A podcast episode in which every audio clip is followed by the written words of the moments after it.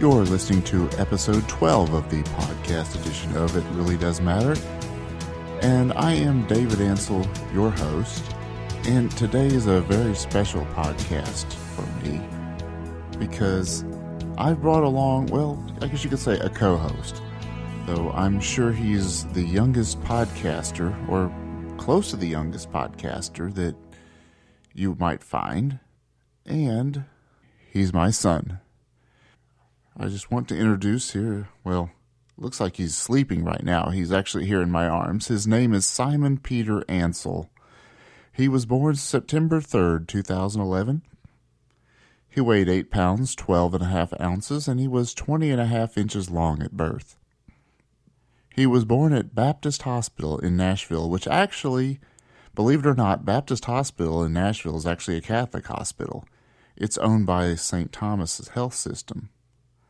But I digress. He actually seems to be doing just fine right here in my arms, even while I'm up here on the microphone. Not sure if he'll talk or not, but that's okay. Oh, uh, he was starting to yawn a little bit, but he hasn't quite done it. It's actually kind of warm up here in this area of my studio, so he may well not even wake up. Oh, well, there. I don't know if you heard that or not. He did make a little bit of a sound.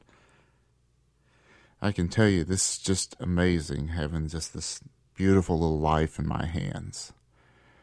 And to think he was somebody that until my wife and I got together, he didn't exist. And now he will exist for all eternity.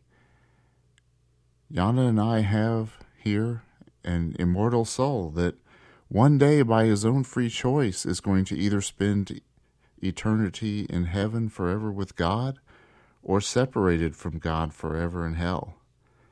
And it's going to be our job to do what we can to make sure that he makes that right choice for God. It's an awesome responsibility. But even just looking at him, you know, it's really a wonderful responsibility. I just can't understand why we have people out in this world like NARAL and Planned Parenthood who want to think that it's really someone's right to take such an innocent life before it's born. It's just such a beautiful life. And yes, it is quite a bit of work. And we have had a few rough nights where we didn't quite get the sleep we wanted, but still we love him.